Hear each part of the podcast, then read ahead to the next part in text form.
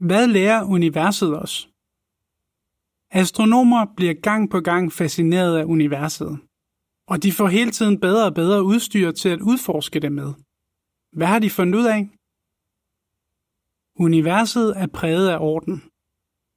Ifølge det videnskabelige tidsskrift Astronomy er galakserne ikke tilfældigt spredt ud i universet, men organiseret i en netlignende struktur. Hvordan kan det lade sig gøre?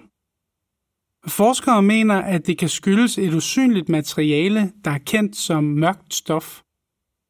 Det er blevet omtalt som en slags usynligt stilas, som galakser, galaksehobe og superhobe er placeret systematisk på. Hvordan er universet blevet så velorganiseret? Kan sådan en orden være et resultat af tilfældige omstændigheder?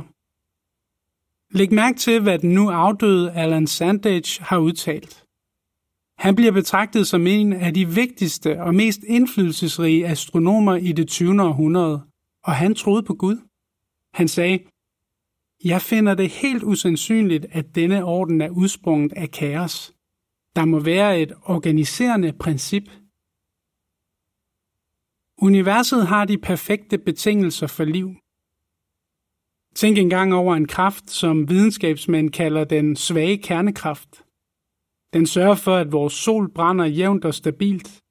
Hvis kraften var svagere, ville vi ikke have haft nogen sol, og hvis den var stærkere, ville solen være brændt op for længe siden. Den svage kernekraft er bare en af flere perfekt afstemte kræfter, som vi er afhængige af. Videnskabsskribenten Anil Anantaswamy siger, at hvis en af de kræfter havde været bare lidt stærkere eller lidt svagere, ville stjerner, planeter og galakser aldrig være blevet til. Alt liv ville have været en decideret umulighed.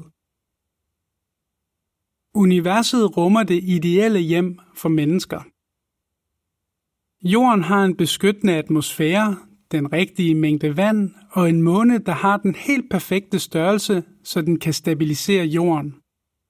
I National Geographic har der stået, den fantastiske sammensætning af geologi, økosystem og dyr- og planteliv gør den unikke klode, jorden, til den eneste optimale bolig for mennesker.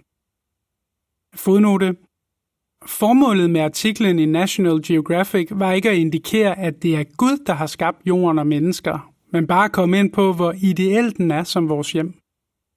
Tilbage til teksten. Ifølge en forfatter ligger vores solsystem lige midt i ingenting i vores galakse. Men det er lige præcis den isolerede placering, der gør liv på jorden muligt. Hvis vi boede tættere på andre stjerner, enten i midten af vores galakse eller ude i den spiralarme, ville vores liv være i fare på grund af stråling. I stedet bor vi lige midt i et smørhul, som videnskabsmænd har kaldt den galaktiske beboelige zone. Fysikeren Paul Davis har på baggrund af sin store viden om universet og dets love konkluderet, Jeg kan ikke tro, at vores eksistens i universet bare er en tilfældighed, en vilkårlig variant i det store kosmiske drama. Der er en mening med, at vi er her.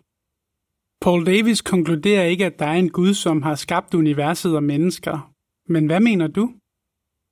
Det ser ud til, at universet og jorden er udtænkt på en måde, der gør det muligt at leve her. Kunne det være fordi, der er en, der har udtænkt det? Tænk over det her. Aviser og vejrapps forudsiger det præcise tidspunkt, som solen og månen står op og går ned på. Når nu mennesker er i stand til at komme med den slags forudsigelser, kunne det så tænkes, at der er en, der har fastlagt de større love, som de forudsigelser er baseret på? Artikel slut.